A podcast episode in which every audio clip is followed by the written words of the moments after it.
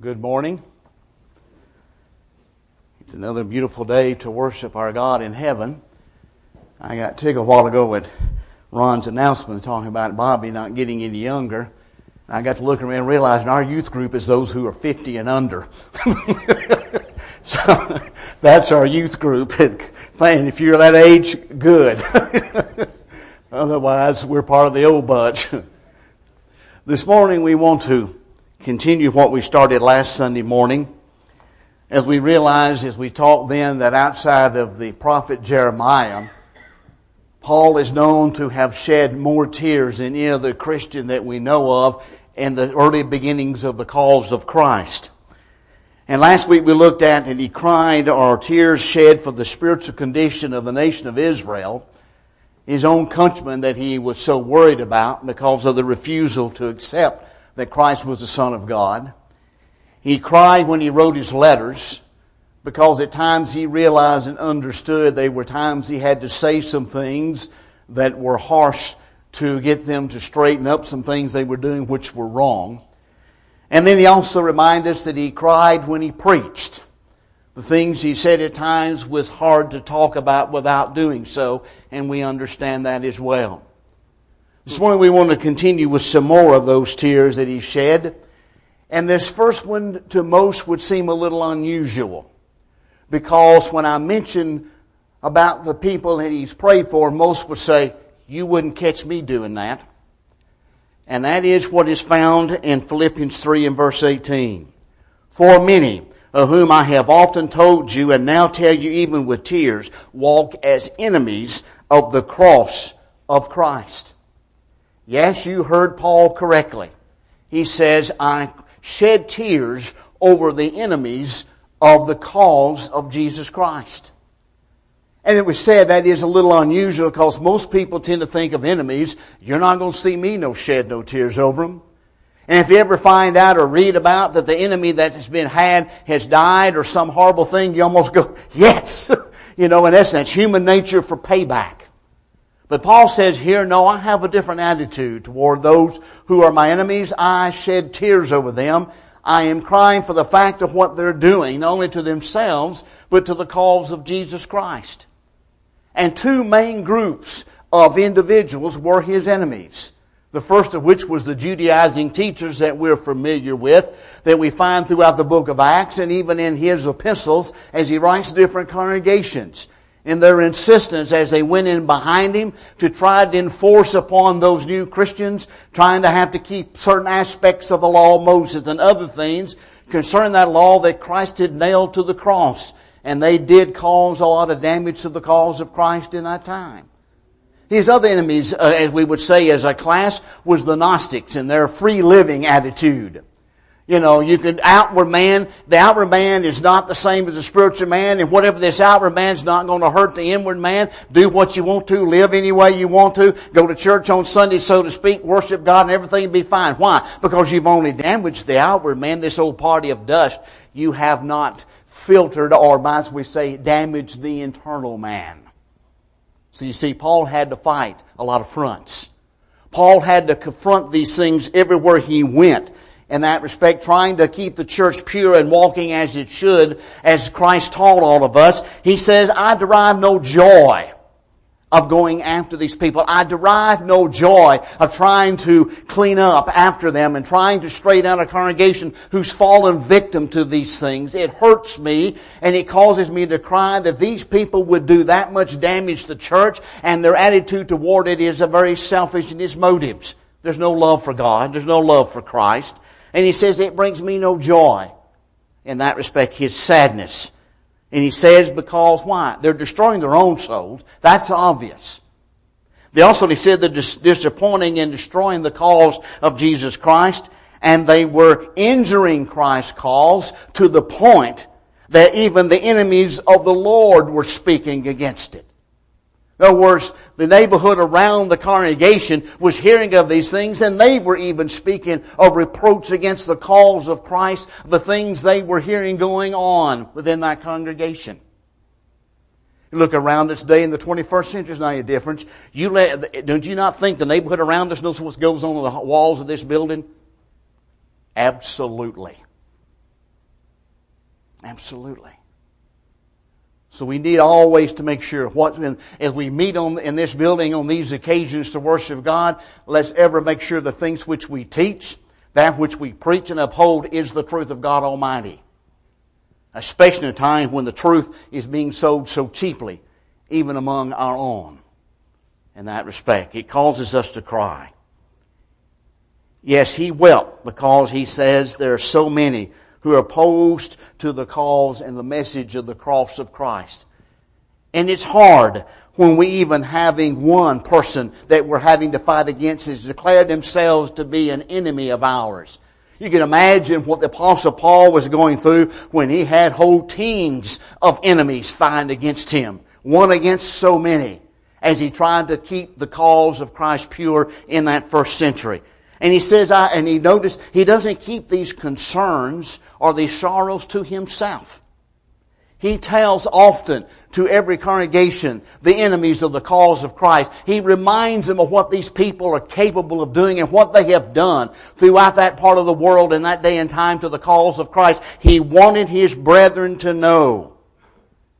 And even as he tells us in Philippians 3 and verse 1, he says, to write the same things. I just talk about this over and over again is safe. It is the good thing to do. We cannot be warned enough of what's going on around us in the world for the cause of Christ and the enemies against it.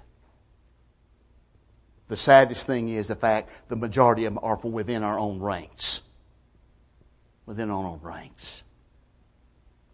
Another thing we find that Paul cried about, we've talked about this briefly, but he mentions it specifically, this time in Acts chapter 20 and verse 19. He said, serving the Lord with all humility, with tears and with trials that happened to me through the plots of the Jews. We would call this verse, we could call it Paul cried when the gospel was hindered. We've talked about the enemies and what they were doing. We realize, understand how great the opposition of the Jews hierarchy especially was against the cause of Christ, how diligently they worked against it, how hard they fought it to try to destroy it because in their mind it was destroying the law of God. We cannot allow that to happen. And so they fought it so hard. And Paul says, I weep because too many places I have gone. Too many places I'm visiting. Too many things I hear from others. That congregations are being ripped apart. The progress has been impeded because of the Judaizing teachers who are within them disturbing the cause of Jesus Christ and wanting Christians to go back to that old law. He fought it daily. And it saddened him that he constantly, the trials as it happens to me, because I'm defending the gospel against the plot of those who want to destroy it. Then he says, I cried when he thinks of his friends and their trials. Paul, we all know. You read through Acts, you read his epistle, one thing comes across to all of us. Paul cared about all of those people he converted whether it was a one-on-one with a particular individual or where he came into a city and he was able to convert a, a great multitude of people for a congregation in that city. He cared and loved each and every one of them and the congregations that he established.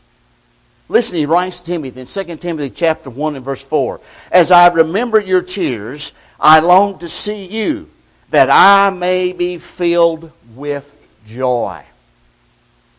Notice here, Paul writes to this young man, this protege, this great young friend that Paul had had for so many years, and now they've been separated because Paul is in prison for the last time. Death is not too far away. When he writes this to this young friend, notice he says, I know and I remember of the tears you have shed for me. Here's one who's concerned for Paul, and I'm shedding tears for him. And we know that Paul cried for his young friend and others. As you read all the epistles of Paul, you find many places where he writes about the tears. He writes about the hardness that others have had and the hatred he had to try to correct them because he loved them. But if you want to know tears, read this second book to Timothy.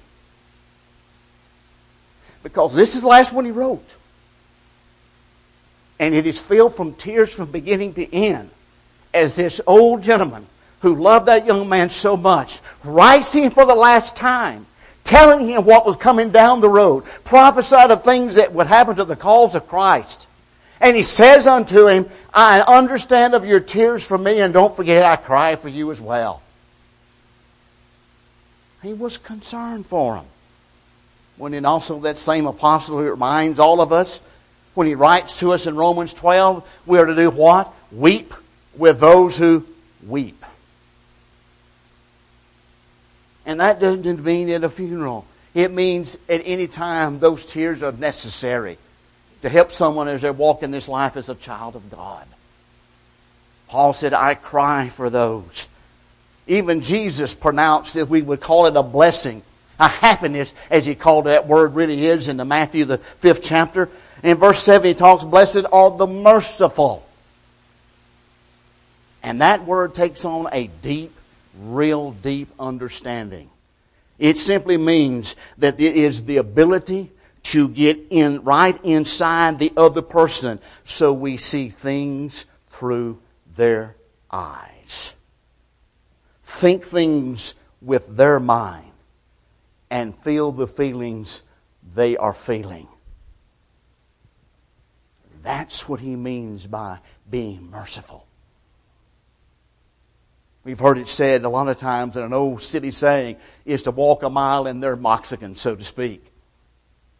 He's looking through things through their eyes to get a better understanding why they're hurting, why are they crying, why are they crying for help. Is even similar to our word sympathy, which in the Greek means, first of all, the first part of that means means together with, and the last means to experience or to suffer. That means that we are experiencing together with the other person, literally going through what they are going through. This is what Paul meant when he talked about crying for others. He cried whether it was for an individual friend or it was for a whole congregation of God's people. He cried for them because he understood and he had walked where they had walked and he understood what they were facing and going through and he cried as he tried to help them. He wanted to. He wanted them to know he was concerned. He wanted them to understand he felt what they felt. But the problem we have to watch is this, though. Our problem is simply this that we are so concerned with our own feelings at times uh, that we're really not that concerned for someone else. How many times have you heard someone say that when you hear about some tragedy someone's going through and the, the consequences they're having to face and everything going along with it, and have someone says, Well, that ain't nothing. You don't know what I've been through as if to say, well, they may be doing it, but you don't know what I'm facing. And most times not what they're facing is a whole lot less than what they're looking at.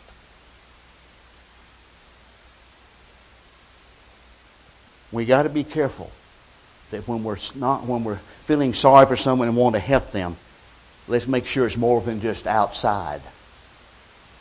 That we've walked in their moccasin, so to speak. Is that not what our Savior did when He walked on this earth? Did He not get inside our eyes? Did He not get in our minds? Did He not get in touch with our feelings and understanding? Did He not walk in our moccasin, so to speak? Yes, He did.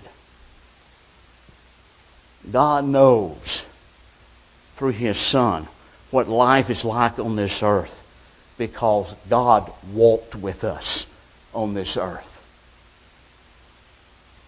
When we pray to our Heavenly Father for things that we're hurting, things that we're crying about, or even asking for forgiveness of sins, or even strength, we pray it through His Son. Why? Because the Son knows. The Son understands.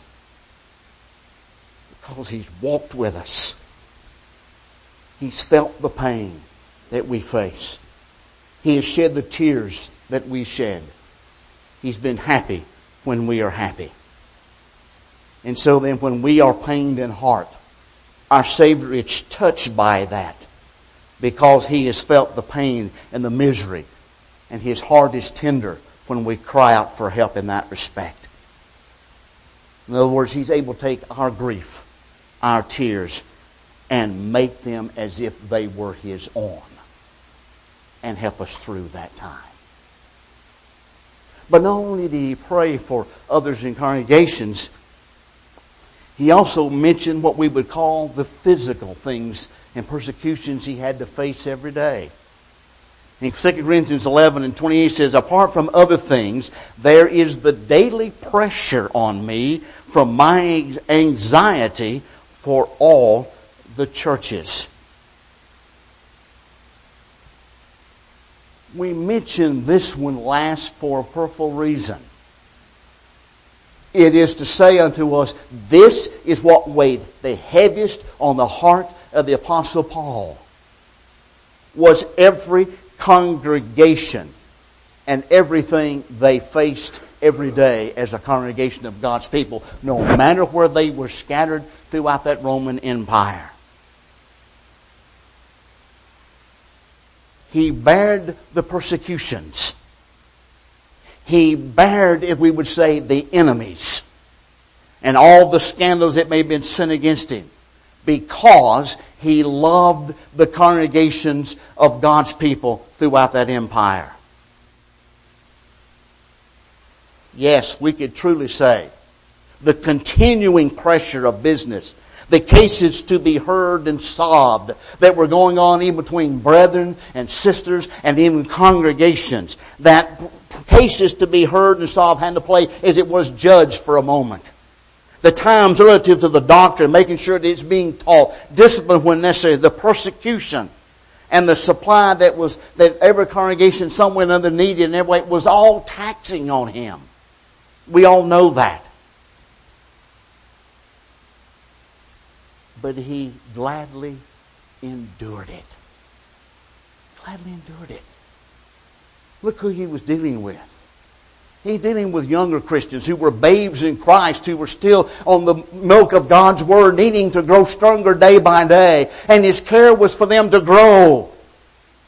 And even had dealing with Christians who'd been in the church for years of that day and time that still had not matured. They were still babes. He was having to get them to grow, constantly working them to cause them get up, move forward, study, grow as a child of God. There were the churches, many of which were composed of Jew and Gentile, and we already know the conflict that brought. Not only the different cultures, but the attitudes they had to one to one another and the past. Now as they come together as one because that's what they are in Christ, we're all one. There's none of these things. And Paul had to deal with each of them and their preferences. Had to deal with them with their attitudes of the past their preferences according to religion, how they did things in other times and other ways and places. And Paul said, I have to work to bring them together to get them to understand we're one in Christ. We're one in Christ.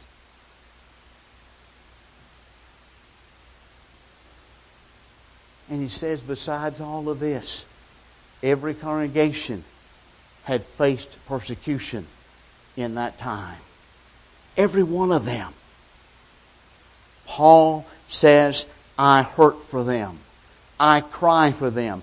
I pray for them. I plead with them. I beg whatever necessary to make them stay on the truth and walk in the pathway of Christ that He left for us when He walked on this earth.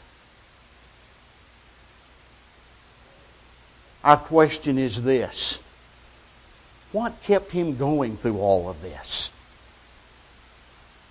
In other words, we say, what kept you going, Paul? What, what, what was it that kept you from finally throwing up your hands and said, that's it, I'm through, I'm out of here? What was it? It was something he said to his brethren at Rome. When he reminded them, as he might be, we say, reminding himself again, and reminding us even here today, from verse 28 of chapter 8 all things work together for good to those who love the Lord of heaven. Paul believed that.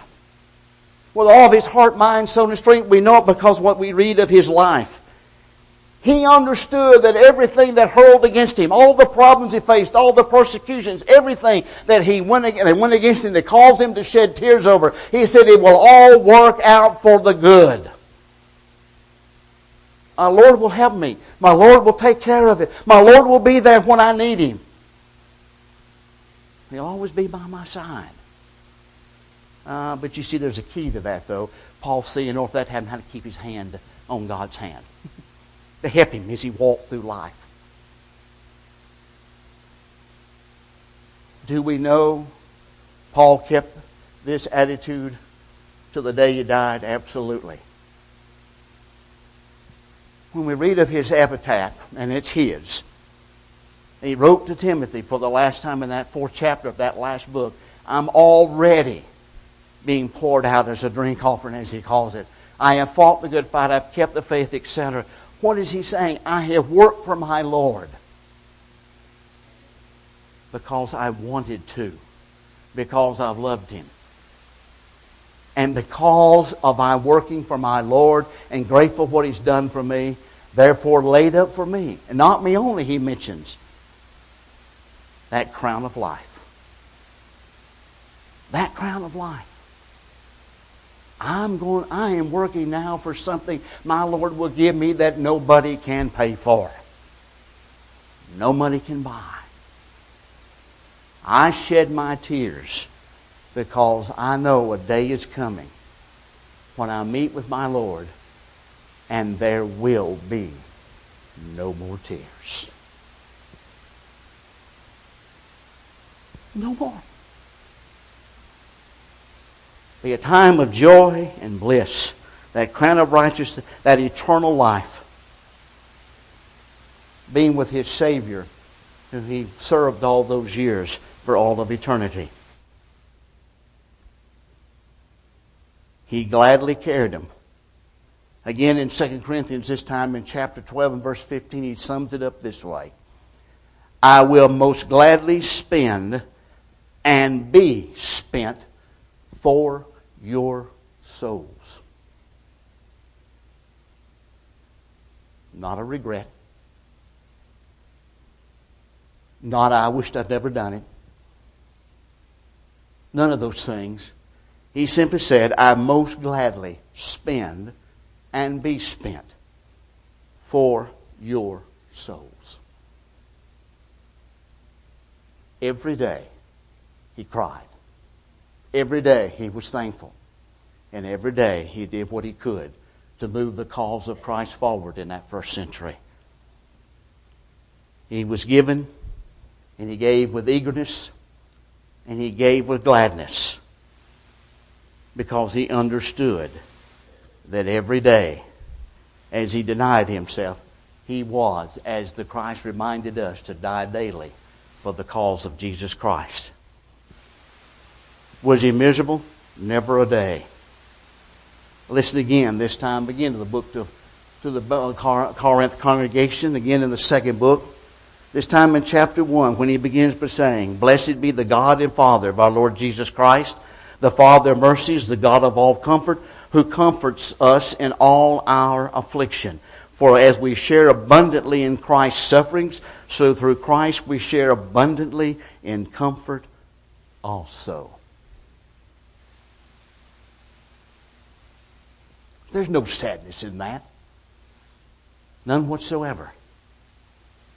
It is a life that simply said, I gladly spend and be spent for your souls. The God of all comfort, who comforts us in all our afflictions. Paul was right. No matter what, all things work together for good. And he showed it in his own life and the many tears he shed as an apostle serving his Lord through those years until death came and took him away.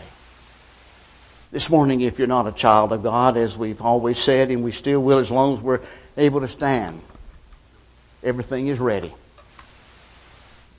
All that's necessary is for you to respond to that precious invitation of the Lord to respond with a willing heart that's willing to give up that life of sin, that repentance that's necessary to give up the old way of man and sin in life, and begin this day forward to move closer to becoming a child of God and turning your life around, repenting of the way you've been living as even our Lord told us to do.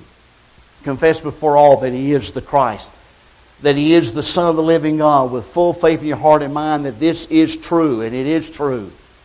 The Bible is abundant of the proof of that fact and to be buried in baptism, to raised to walk that new life.